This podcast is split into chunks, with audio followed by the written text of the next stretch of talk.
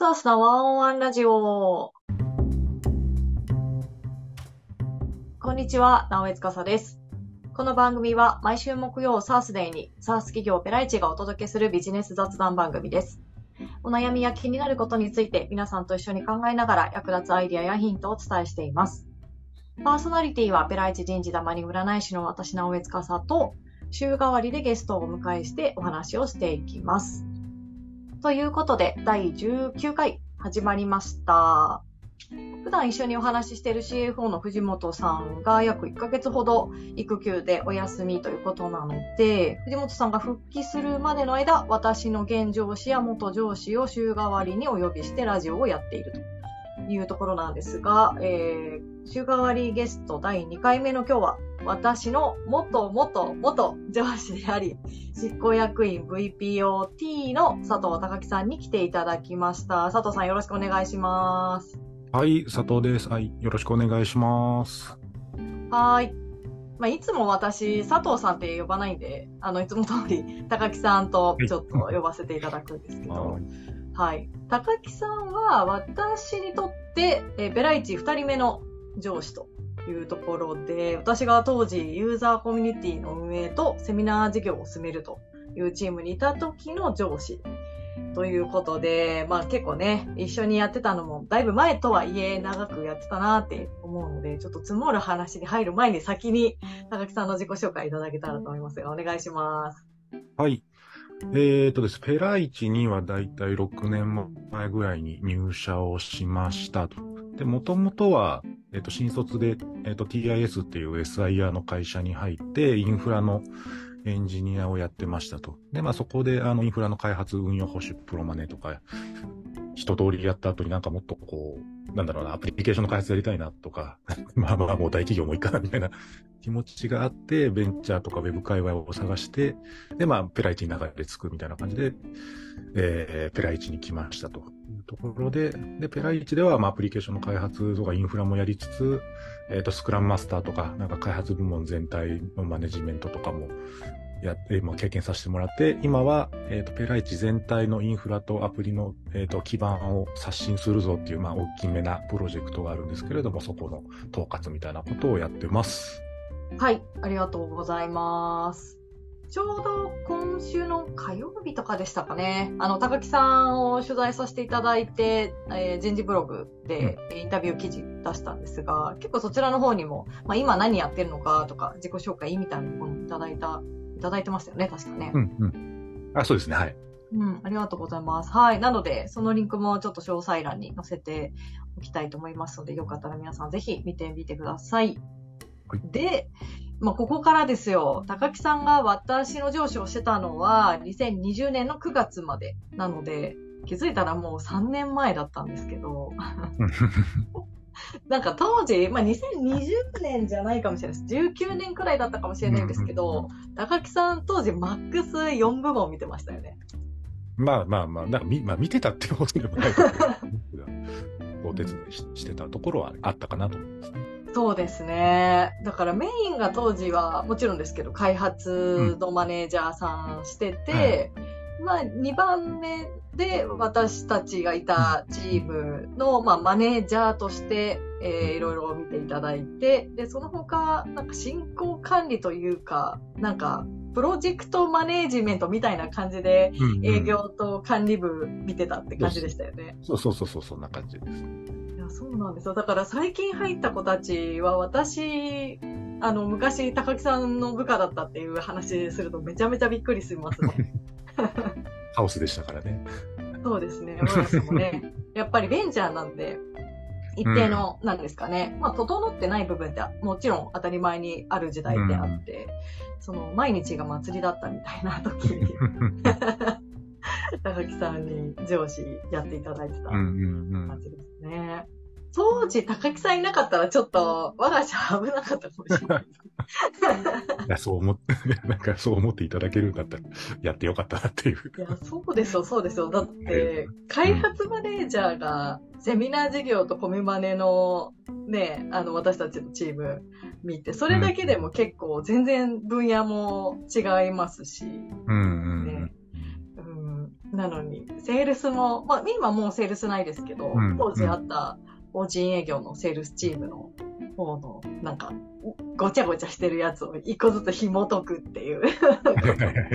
そう。いろんな案件がありましたからあねり。ましたね、ありましたね。そうなんですよ。私の当時のチームは、ほぼ、ほぼ女性のチームで、うんまあ、高木さんと、まあ、もう一人の、あの、登壇メインでしてもらうっていうメンバーが、うん男性の合計5人かなくらいのうん。チームだったんですけど、まあ、私もまだ若かったのと、高木さんももちろん若かったのもあり。いやな、えなんで高木さんそういうこと言うんですか？とか言って、噛みついた。まあまあまあ最初。すごい噛みついてたのは覚えてますよく。ああ、はいはい。そうね。なんか、うん、カオスだったね。本当でしたね。いやー、カオスでした。うんうんでもね、高木さんが、この、このチームの子たちカオスすぎてやばいぞって言って、サポートして、面倒見てくださったところからスタートですからね。そうですね。うん。そうです、そうです。感覚派のチームだったんで、良くも悪くも。はいはい。なので、何ですかね。とりあえず、目の前の積み上がってとんでもないことになってるタスクを、なんか、よくわかんないテンションでずっとさばいていくみたいな のが続いて。それが、なんか、うん、見るに見かねてみたいな感じで。でしたね。すごい、なんか働いてたもんね、あの時は。すごい働いてましたね。はい。もともと、あの、私、ブラックベンチャー会社上がりなので、カウス体制は結構社内一にあるつもりでいるんですけど、はい。はい。まあ、そこ、その当時は、あの、私が通ってきたブラックっていうほどではなかったですが、今から考えたら、頑張ってましたね。うん、そうでしょう。いや、今でもまだ忙しそうな気はしますが。いやいやいやいやいやいや、当時のカオスなところを考えて、もちろんね、そこは高木さんも入って見ていただいてたんで、かなり綺麗になったりとか、あの、うんうん受けても、受け止めてもらったりすることも多かったんで、うんうん。はい。ですが、そうですね。なんか、あらぬ方向からの、これって、やるやらどうしますみたいな謎案件とかありましたからね。うんうんそうね。なんか優先順位つけづらいな、これ、みたいなのが多かったよ。ありましたね。探りですごいやってた。うーん。うんまあ、そもそもコミュニティ運営自体なんですかね。我が社がとかじゃなくて、世の中的にコミュニティって正解ないなって思っていて、うんうんうんうん。その、いや、世の中的な正解、1たす1は2だよねっていう絶対なものみたいなのってなくて、そのコミュニティに合わせた正解を探していくだったりとか、まあ、その正解が変わっていくっていうなんかものかなってやりながらすごい思ったので、うん、そうですね。でもやっても変わっていく、変えていかないといけないみたいなところの難しさはカオスとはまた別でありましたね。うん、そうですね。うん。そうだ、それは俺も一緒にやらせてもらってすごい学んだ点かなとは思っていて、もともとの業界が SIR で、まあ、えっ、と、もう見積もり通りにプロジェクトを終わらせるっていうのが、まあ、基本的な形だったりはするんですが、結構こういうコミ新しくコミュニティ立ち上げるぞみたいな探索的なフェーズで、なんだろうな、従来の要は、プロマネみたいな手法がまんま当てはまるかっていうと全然そんなことなくて、なんか常にこう変化していかないといけないっていう、あ、まあなんかそういうやり方もあるんだなとかっていうのはすごいやりながら痛感したっていうのは経験としてもすごい貴重だったなって思うし、でまあなんかそれってやっぱベンチャーのその、なんかだからカルチャーショックみたいなのは非常にそこで感じたし、うん、なんかその変化を楽しむみたいなところは、ああいった経験から学べたかなとはすごく思います。うんうんうんうん独特な経験ですよね。コミュニティを持ってる会社も全部の会社さんが持ってるわけでもないですし、うんうんそこにまたそのエンジニアとか開発でやってきた高木さんが足手を突っ込むってこともレアですもんね。まあそうね。それはなかなかないでしょうね。ないですね。で、上司たちから、ああだこうだって感情論ぶつけられて。うん高木さんの言ってることはなんか頭ではわかるけど、心では納得できないとか言って。まあまあ、だけど、なんかそういうのは非常に、なんか、玉井さんのいいとこだなとはすごい思ってたので、当時から。いやー、そう言っていただける上司がいるからですよ。うんうん、あなんか、ちゃんと自分の意見とか、なんだろうな。まあ、それこそユーザーさんのため、サポーターさんのためっていう大前提で動いてくれてたから、まあそこはできるだけやらしてあげた方が正解なんだろうなったり、だけど、働きすぎだよな、みたいなところを、まあ考えたりはしてましたけど。うん。いやけど、なんかすごい直江さんのいいところが、なんか今のそのサポーターさんたちにも多分影響してるんだろうなってのはすごい思いますね。いやー、私っていうより、それこそコミュニティにいらっしゃった皆さんに、本当によくしていただいたなっていうのは、ね、今も感じるので、あの、私今もう離れて人事の方にいますけど、まあ、たまに東京に来た時にご連絡いただくサポーターさん、あの、サポーターっていう名前のコミュニティなんですが、うんサポーターさんもいらっしゃったりとか、なんか、こう、不意に連絡くださる方とかもいらっしゃったりして、うん本当にいい方に恵まれたなっていうのは、私も感じますね。うんうん、そうね。うん。そうね。本当いい人の集団なので、そうですね。いや、本当に。いただいてるうん感じですよね。そうですね。もう本当に私たちがおんぶに抱っこしてるところ結構当時ありましたもんね。それはそうね。うん。相談したらいくらでも相談乗ってくれるし。いや、もう本当におかげさまで。なんで、私たちも、そのコミュニティであるサポーターさんに育ててもらったところってうん、やっぱあるなって思いますね。うん。で、なんかこう、ま、ちょっと後半というか、その、高木さんから次の上司に移動するタイミングで私は部署を移動するってことになったんですけど、うんうんその直前あたり付近に、まあちょっと我が社の大量退職がわわっと続くみたいうん。なことがあったじゃないですか。はい。で私がまた吠えるっていう。当時はちょっとね、なんか荒ぶってたんで、よくいろんなところで吠えてましたけど、あの、残った子たちのケアとかをしたいって言って、あの、直江面談っていう名前の。はい。面談を皆さんにさせていただいたりとかもいいよって言ってもらったりとか、それの声を拾わせていただいて、まあ、高木さんと、まあ、その後上司になる、当時の、えー代表、橋田さんだったんですけど、はい。と3人で、じゃあ、こういう声に対してどうしていく、こうしていく、みたいな。中で、今もやってる、例えば、えっ、と、社内の子たちにお菓子と、えっ、と、ペ A4 ペラ1枚の社内紙みたいなのを届け、うん。ペラ1お届け便っていうのをもう3年くらいやってるんですが、んその時に発足して始まったりとか、うん。まあ、このラジオももともとは社内向けで1年半、2年近くかな、ずっとやってたんですけど、それもうん。社内ラジオもやるんであ、そうね、やってたね。はい。始めたりとか。うんうん。あとなんか、何個か動かしたような気がするんですけど、みたいな感じで、なんかいろいろその時のスタートも、ちょっと高木さんにも見守ってもらいつつアドバイスいただきつつだったなっていうのは覚えてるんで、なんかいろんな激動の変化の直前までをなんか一緒に走ってきたっていう、なんか感覚の上司ですね。うん、わかります。うん。いや、私、あの当時はもう、直江さんの求心力で、やっぱりだいぶ支えられたメンバー多い、多い多いんじゃないですかね。いやいやいやいや、そんなことないですよ。もう私言いたい放題だったんで。今も変わんない。今も変わんないんですけど。いや、本当に応援していただいたり、いいよとかやってみたらって言っていただけるメンバーに恵まれたところはもう本当にありますね。うんなるほど。で、あとは高木さんのお話で言うと、あれですよね。阿波踊りされてるんですよね。あ、はい、やってます。もう何年くらいなんですか？なんやかんや10年ぐらいですかね。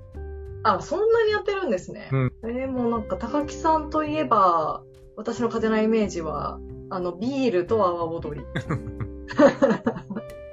ありがとうございます。そうですね、趣味はこの辺ですね。えー、ちょうどしかも今週末ですよね。阿波踊り。今週末に。はい、そうです。もう4年ぶりで、で10年やってると言いつつ、4年ストップしてはいるんですけど、うんうんうん。はい。盛大にちょっと楽しんでこれたらなと思います。いいですね。うんうん高円寺、東京の高円寺の駅の前でやる大きい阿波踊りイベントみたいなのに出られるんでしたよね。そうですね。もう、まあ、まあ高円寺の駅、街中みたいなところで。えー、練り歩くってことですか？あ、そうです。あの、うん、コースが決まってて、そこをこう練り歩くみたいな。えー、ああれ、チームみたいなのに所属されてるんでしたっけ？あ、はい、そうです、そうです。うんうんうんうん。じゃあ、今週末に向けて練習をしているところですか？そうですよ、もう佳境ですね。だって、あれ本番めちゃめちゃ長いことう踊ってますもんね。うんうん、そうね。一回10分とかをなんか5、6本とかやったりかな？えー、ヘトヘトですよ。そうですよね。それに対応できる体作りをしないといけないですね。もうけどだいぶ 衰えてきてるなって 感じるけど、まあもちろんあの練習練習というか、なんかトレーニング的なものもやりつつ、必死に食らいつくぞっていう感じで。いやー、そうなんですよ。わコロナでね、結構や、あの、そう、お休みしてた期間が長かったっていうところなんですが、私もすごい楽しみにしてて、ようやく、あの、今年は見に行こうと思ってね、うん、ぜひぜ見ひに行けるって思ってるんで、楽しみにしてます。はい。高木さん見つけたら、高木さんって言っていい感じの、あ、うん全然全然。はい、もちろん。ありがたい。すごい。多分頑張れる、頑張れると思うんで。えー、じゃあちょっと見つけたらめっちゃ叫びますね。すごい、すごい呼ばれてるけど大丈夫みたいな。でもどこも、かしこもそんな感じなんで。ありがとうございます。じゃあ、ぜひちょっとお聞きの皆さんで、今週土日ね、あの、お時間さんぜひ、はい、ぜひ、高円寺に行ってみてください。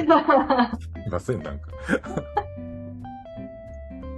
はい。ということで、この番組は2部構成で、前半はペライチ社の周りで起こったニュースや雑談、後半はリスナーの皆さんやペライチメンバーからいただいたお便りをもとにお話をしていきます。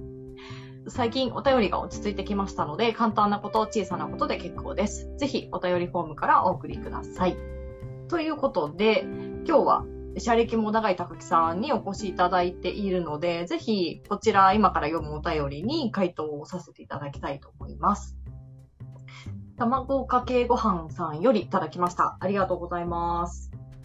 ペライチに5年いて、たくさん会社の変化に立ち会われてきたと思います。今までで一番大変だったことと、ワクワクしたことは何ですか？というご質問をいただきました。ありがとうございます。高木さんはペライチ入社して6年。うん私の資産では。うん。あ、多分そうです。多分そう。はい。で、私が5年というところで、今いるうちのメンバーの中では、もう相当フル株で、私のこの5年で上から6番目の古さなんですよ。だから、高木さんだと多分3番目くらい。うん、多分。うん、多分。の本当に今いる中ではかなりうん古い方ですね。ということで、まあいろいろ見てこられた高木さん私で、大変だったことと言って出てくることは何ですか？高木さんありますか？そうですね。まあなんか冒頭話した話が結構そこかなとは思っていて、まあ割割とかっちりした、えっ、と、なんかかい、あえっと、プロセスとかもしっかり定まってるような会社から、まあペライチに来てみて、なんか全然無法地帯だなみたいな のを、まあその開発しかり他の部門しかり感じて、えっ、と、これを、えっ、と、どう、これこのままだとまずいな、みたいなことを感じて、いろいろ、あの、開発以外のところにも、えっ、と、口出し、口出しさせてもらったりはしてたんですけど、っていうところで、こう、なんか会社としてという、会社としてというか、まあなんか仕事の進め方みたいなのが全然こう、型になってないかった状況からいろんなところを整えていくっていうのをやっていくのが結構、やってく、やってた時代は結構大変だったなというふうには思いましたね。なんかその一方で、今まで昔の会社で、やってたことっていうのが、あ僕、あの大企業、もういいかなと思って辞めた口なんですけど、あ意外とあの会社まともなことやってたのねっていう、なんか学びにも通じたし、えっと、そうさっき言ったような変化が非常に早いというか、なんかまあ探索的に何かいろいろやっていかないといけないって言った時に、そんなまんま今までのやり方を適用してもうまくいくわけではないし、っていうところで、なんていうんですかね、なんかその、うまくいった面もあるし、なんか、まあ、いくつかの部門に顔出してましたけど、そのすべ全部が全部うまくいったかっていうと、多分そうじゃない部分。あったかなとは思っていて、そこのなんか、試行錯誤してた時期は結構大変だったかなっていうふうにも思ってる一方で、えっ、ー、と、まあ最低限、なんか会社としてとりあえず立ってられるぐらいの仕事の進め方は定着できたのかなみたいなところもありっていうところで、うん、この辺がやっぱりなんか印象的な時代かなと思ってますね。確かに印象的な時代って言われると、そうですね、2020年以前が結構、その長くいる私たちからしたら、結構激動の時代というか、まあ顔好きって言っていいのかもしれないですけど、うん、うん、っていうのがありましたね。やっぱ今はやっぱり、あの、安井さんとか筆頭に、あの、すごい強いリーダーシップで、あの、我々を引っ張っていっていただいているので、なんかそういったカオスというかなんか、みんなどこ向いてんだっけみたいなのはだいぶ減ってきてるのかなと思うので、やっぱそこはすごいなっていううん、変わったなっていうふうに素直に思いますね。うんうんうんうん、確かにそうですね。なんかその当時って、うん、結構高木さんはじめ、高木さんの LINE にいる当時のまあマネージャーの皆さん、当時リーダー会っていう名前の会議体がありましたけど、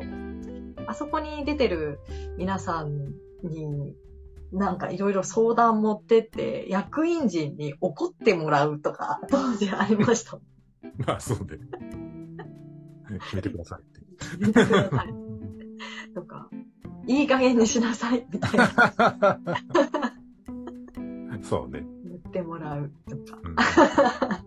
ありましたね。うん。確かに。まあ、ただ一方で、なんですかね、その、うん、カオスだったから、こう、心の近さだったりとか、なんか、こう、一体感みたいなところとかはすごい感じたなっていうのも踏まえての、なんか印象的っていう時代だったなと。そうね。うん。印象的な時代でしたね。印象的でしたね。いや、私も本当にその印象的カオス時代が、やっぱり大変というところですぐ出てくるのは、なんかその時期だったなと思っていて、うん、もちろん今でもその違う意味の大変さっていうのはもちろんあるんですけど、うん、まあそれは社会人としてそういうこう、取り組む難しさだったり、新しいものを開拓していくみたいなところの、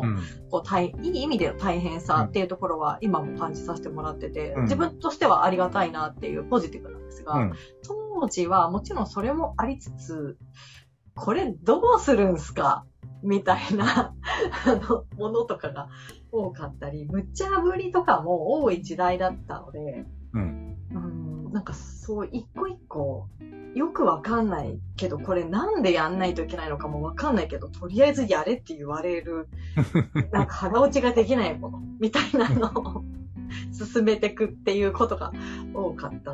ので、まあそこにね、あの、高木さんが入ってもらって、ザクザクして切ってってもらうみたいなのともやってもらいました。大変さが、そうですね、当時はあったな。ね、だから今ももちろんあの大変な仕事っていうのはあるんですど、まあなんか、より会社の成長に向かって本質的なものに、あの、取り組めてるっていう風になったなっていうのはすごい思いますね。うんうんうんうん。昔はそこからちゃんと確認して、整理して、こういうことだよねっていうのをやらないとなんか何を求められてるかもわからないみたいなことは非常に多かったですからね。多かったですね。うんあと、なんか誰かが怒ってるか泣いてるっていう。あります。そうね。大人って喧嘩するんだって思った。みたいな、まあエピソードもありますね、昔は本当に。ありますね。今全く持ってないですけど。うんうんうんうん。いや、そうですね。なんで、例えば、それに近いエピソードとかで言うと、私入社した時って今みたいにちゃんとあの採用のフローがしっかりできていたりとかっていうことはなくて、私入社のきっかけは当時の、えー創業役員うんの山下さんうん。と一回飲みの席で一緒になったことが昔あって、で、それで SNS をたまたま繋がっていたんですけども、で、そこの SNS で、なんか俺のチーム募集みたいなのを見て、で、実は私ペライチのペの字もわからないまま、うん。ちょっと転職しようかなって思ってたタイミングだったんで、、うん。なんか聞いてみたいです話って言って、そのまま、じゃあ役員でランチ行こうって言って、3人と私とってうん。ランチ行って、で、いくら欲しいの？いくらです。OK! じゃあ、それでって 言って入って、まあ何をするのかもわかんないまま入って、入ったら誰も私の面倒を見る人はいなくて、ほぼ1週間くらい、とりあえず席に座ってぼっちだったっていう。ところから、当時、売上アップテンプレートっていう、まあ、ペライチの中で使うページテンプレートをはい作るって話が始まってたんですけど、それの進捗見て、まあ、要はディレクションして売り作ってねっていう感じだったんですけど、うん何もわからないまま入って、とりあえず売り上げを何十万作ってもらわないといけないからって言われたのが入社して1週間後。うん。いや、けどすごい、やりきりましたよね、あれも。やりきりましたね。あれ結局2倍くらいの売り上げ、もともと言われた数字。いや、もうあれ本当に手探りさ、ずっとイライラしてました。あの頃は、僕も全然まだね、関わる全然前の話で、うんなんかすごい頑張ってんな、Facebook の、なんか、毎日なんか配信みたいなのやってましたよね。やってました。毎日投稿と、週1で勉強会みたいな内容のコンテンツの動画作ってアップしてとか。うん。いや、もうそれこそ、日またいで仕事みたいな感じでしたから。早くやめなきゃって思いました、その時。いやいや、本当に大変なことをして出られてましたねっていうふうには、すごい思う、思うですね、僕も。大変でしたね。なんかだ、今の大変さと違う方向の大変さがいっぱい飛んでくるっていう中でやってたっていうところがやっぱり、その今の話もそうなんですけど、まとめると、なんか私として大変さっていうのが、そこですね。うん。じゃあ大変だった話をこんなところで、はいはい。ワクワクしたことってうんありますか、そうですね。ペライチはね、飽きない。っていうのが、の中ではうん。あって、毎年違うことやってるなと思ってて、うんで、なんかそういう、あと本当に全然違うチャレンジを毎年のようにできるので、うん。あ、なんか僕のなんかキャリアをこう築く、築いていくポリシーとして、なんかこれってもう決めてそこに突き、なんか自分のその決まった道を突き進むぞっていうよりかは、その時その時、あの、必要とされているところで全力で頑張って、で、いろんな多方面の力を身につけて、次のそのまたチャレンジに、えっ、と、つなげるみたいな。感じに風に考えていて、で、それが本当ペライチって、まさしくそういう感じでいろんな仕事できるんで、やっぱすごい面白いなと思ってますね。もちろん大変なことはあるんだけど、うんうん、なんか毎年同じような案件があって、毎年同じような開発をやってとか、なんかそういう感じじゃないんで、うん、なんかそこは非常に、えー、と魅力的な、えー部分なのかな。まあいろんなことにチャレンジしたいという人に対してはすごい魅力的なのかなっていうふうに感じね。うん確かに、高木さんも入社されてからこれまでずっと変化してますもんね、やってることって。なんか変化してますよ。だってうん僕、ただ一の、一インフラエンジニアで、アプリケーション未経験ですって入って、何回や今ね、こうこういうポジションでやらせていただいてるので、なんか、うん。一番下のレイヤーから、なんかいろいろやれたなっていう風ふうには思いますね。え、あ、そうなんですね。もともと一メンバーで入ったんですあ、はい、全然、もう普通に会社やりたいっす。ええー、もう完全にジョジョブチェンジというか、キャリアチェンジというか、今まではインフラ型の、まあ、プロマネとかそういう側の、えっと、畑だったんですけど、もっとテクニカルなところをこうしっかりやっていきたいです。だから、一からお願いしますっていう感じ。なるほど。それなのに、間で、セールスも、セミナー事業も、コーポレートも経由して、そうですね。だまあ、うん、だそれはそうね。なんか、環境を変えてみたときに、前やってた会社で培ってきてたことが、そう、実はさっきも言ったけど、なんか、強みになってんだなっていうのは、なんか感じて、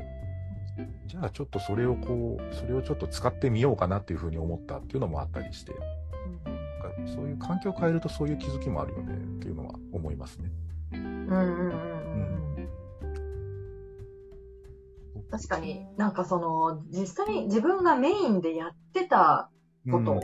とか、うん、その業界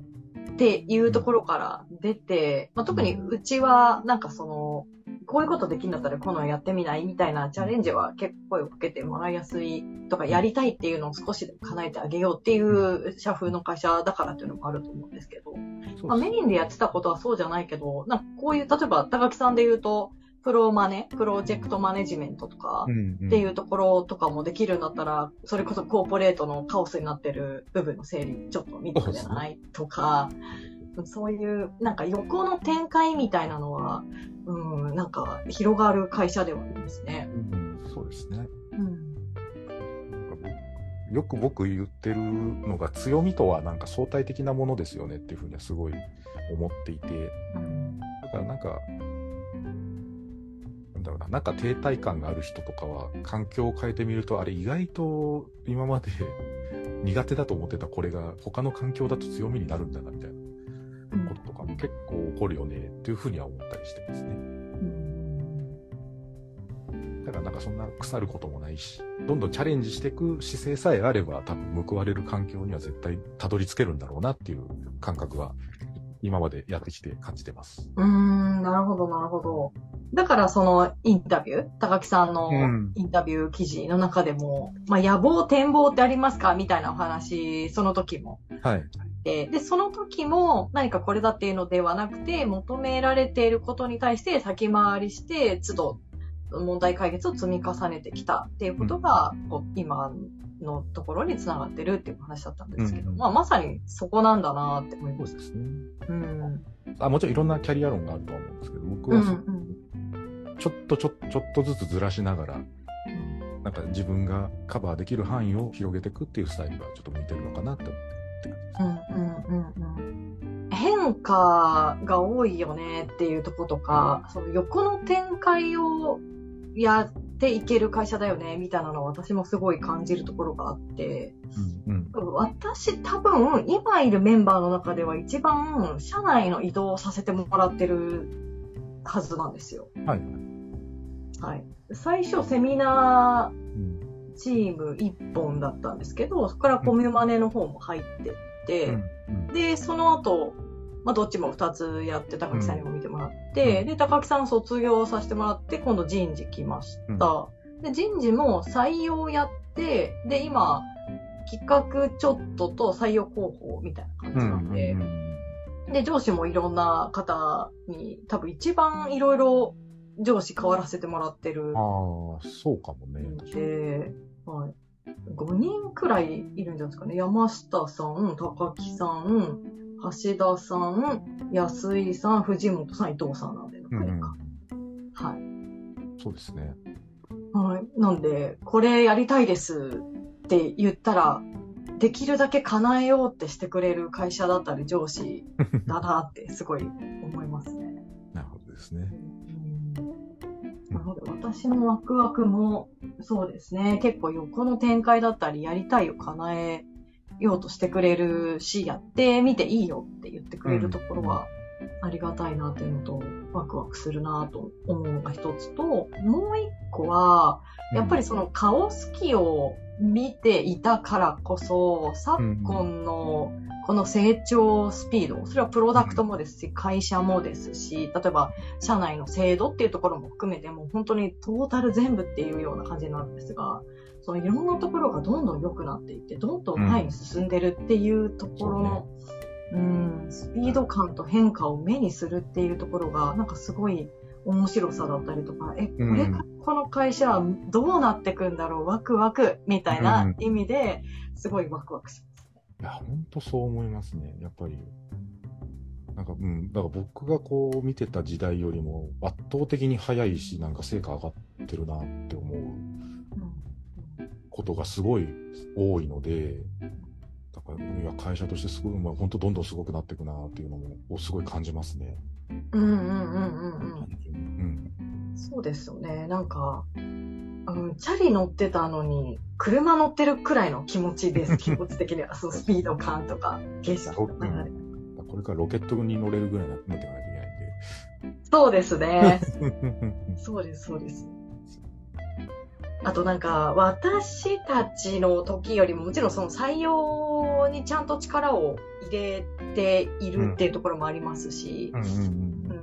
あの、求める人物像みたいなところも、そのカオスの時って、ど、そんなことよりとにかく手伝ってくれるんだったら、ウェルカムだったり、なかなかその知名度も、もちろん今もまだまだなんですけど、昔のがもっとなかったので、あの、やってくれる、来てくれるっていうだけでもレアというか、少なかったっていうところがあったんですけど、なんでそう当時そういう感じだったんで私入れたんですが、多分今の採用だと入れないんで。い や いや、そんなことないです。いやー、でもなんか本当に優秀な方、優秀って言い方でいいのかわかんないですけど、うん。うん、なんか、そうですね。頭が回るというのか、だからって言ってなんかこう、人として癖があるとかっていうわけでもなくて、なんか、本当に人間として本当にすごいなって思う方ばっかり、あの、来てくださるんで、そこもまた、うん、その変化の一つなのかもしれないです。そうそうですね。そこは間違いなくありますね。うんキャリア形成してきた方々が、えっと、ペライチを選んでくれるようになってきているっていうのはすごすごい。それこそ人事の、ね、名古屋さんのお力添えというかパワーのが発揮されているシーンとかっていうのも存分にあるかなと思いますが。いや、もう私なんてよくわかんないまま走ったらっていう感じだ。まあいや、なんかそこだけどなんか、いい、なんかメッセージを発信できてる気がしますけどね、直江さんのなんか、明るさ、持ち前の明るさ。いやね、そこしかないで、それはもう。性。うん、いやけど本当に。ペライチっていう会社が伝わる要因の一つとして大きく貢献してくれてるんじゃないかなって気はしますけどね。ありがとうございます。いや、最近なんかちょっと気にしてることの一つに、うん、あの、うちのメンバーたちの一番のファンでいようって思ってるんですよ。なるほど、なるほど。うん。なんであ、もちろんなんかね、身近な方とかもいらっしゃると思うんですけど、うん、そう。とはまた別の角度から、うちのペライチのメンバーの皆さんのファンでありたいなって。思ってて、うんうん、うちこんな素敵な人いるから見てっていう気持ちなんですよ。うん、ああ、いいですね。そう、なんでなんか、ね、うまくちょっとそこを広報としても出せてないっていうところは課題感ではあるんですが、うんうん、なんか今後はもっともっと、その、私が自慢したい気持ちばっかりの方とか、プロダクトとかなんで、うん、持ち前の明るさでそこは。いやいや、それはすごい素晴らしいことだと思うんですけどね。そうですね。うん、ただ、皆さん私に絡まれたら投稿されるって最近言われたんで、これやばいな。なるほど。いや、推し活頑張ってください。推し活頑張って本当に推し活の気持ち。ということで、今回は元、元、元上司である VPOT の高木さんをお迎えして、ペライチでこれまで大変だったこと、ワクワクしたこと、していることというエピソードについてお話しさせていただきました。この番組ではリスナーの皆さんのお悩みや気になることを募集しています。概要欄にお便りフォームのリンクを貼っていますので、そちらからどしどしお送りください。藤本さんがお休みの間は、今回のように私の現上司や元上司たちを週替わりにお迎えして、普段のワンオンワンのように皆さんと考えながら役立つアイデアやヒントをお伝えしていきます。仕事やキャリアのお悩みの他にも、コツや日常生活考え方など、相談するほどではないけどどうしてるのかなという小さいお悩みもウェルカムです。ぜひともお気軽に送ってください。またこの番組は Spotify や Apple Podcast、StandFM など複数プラットフォームで配信をしています。ご自身の生活に合ったところからぜひお聞きください。ということで、最後までお聞きいただきありがとうございました。高木さんも今日はお越しいただいてありがとうございました。ありがとうございました。はまた来てください。い、よろしくお願いします。はい。それでは来週の木曜日にまたお会いしましょう。